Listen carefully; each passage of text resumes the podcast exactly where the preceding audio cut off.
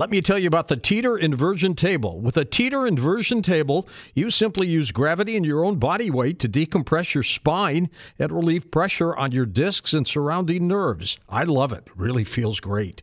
And they're offering a great deal just for you right now. For a limited time, you can get the brand new 2019 Teeter Fit Spine Inversion Table model with bonus accessories and a free pair of gravity boots so you can invert at home or take the boots with you at the uh, gym.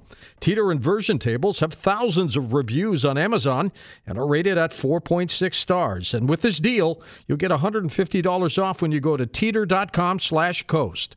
You'll also get free shipping, free returns, and a 60-day money-back guarantee, and there's absolutely no risk to you, so try it out.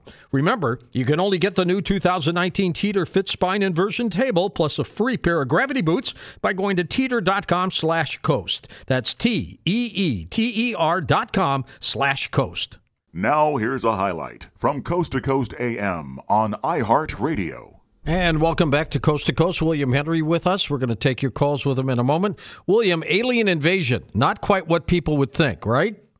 Exactly. Let's there's there's two components to this, George. First, uh, and we're going to be talking about technology and artificial intelligence. You have developers of this technology, as I mentioned a moment ago, both on the hardware and software side, who are comparing their creations to summoning the demon and literally using the term alien invasion. And what they're they're talking about here is that their technology, in, in the words of one quantum computer developer, Geordie Rose, he said what he created is like an altar to an alien god. That we're standing before these machines that are so different from anything that we've ever conceived before, and that what will come out of them is perhaps even beyond our comprehension. That we're going to start to see the emergence of, of beings on our planet that are so strange and alien to us that we will think of them as alien type beings. So that's one aspect of this. The second part of it is what they are doing with this technology in terms of creating an, a new layer of reality, a blending of our consciousness with a virtual re, a virtual world. We're all familiar with virtual reality, where you put on the glasses and now you're immersed in this fully digital, artificial digital environment. Then you've got augmented reality, which overlays virtual objects on our real world environment. And then what they ultimately want, are seeking is mixed reality, which not just overlays, but also anchors virtual objects to our real world so the two worlds are mixed. And what's incredible about this, George, is when you look at the, the marketing campaigns and, and what they're rolling out with this technology. For example, uh, Magic Leap is Google's at one time at one time very top secret developer that was is creating this mixed reality technology and augmented reality. They just released uh, this month. Uh, a, a trailer for their their new game, which they call Doctor Grordbort's Invaders. Jeez it lays out it's basically a, a robot shooting game that uses Magic Leap's augmented reality technology to bring killer robots into your living room. The game actually uses the walls of your room, your ceilings, and other surfaces to open portals through which, in the story, alien robots invade, ready to be blasted by uh, by the player. But what they're also hinting at with this is how this is a how these realities are going to be merging the augmented reality and mixed reality with our reality. And the subliminal message is it's not so subliminal anymore is that think about it as an alien technology and that this is how aliens will now be able to invade our reality. Now, go back to Oumuamua with these Harvard astronomers saying that this, this and again, again, that's that object out there. That object out there that they're labeling a von Neumann probe, an artificially intelligent probe that is packed with technology that could potentially uh, create a new civilization. Is it possible? We have to ask is this how we will start to see the full disclosure of an alien entity? Did they send us this artificial intelligence technology and robot technology that we've been talking about for so long in in, in different myths and, and traditions, and that will become a full blown new reality for us? I, I think it's interesting that Dr. Grodbot, the, the, the name of this Magic Leap program, is actually an anagram for Godbot or God is a robot.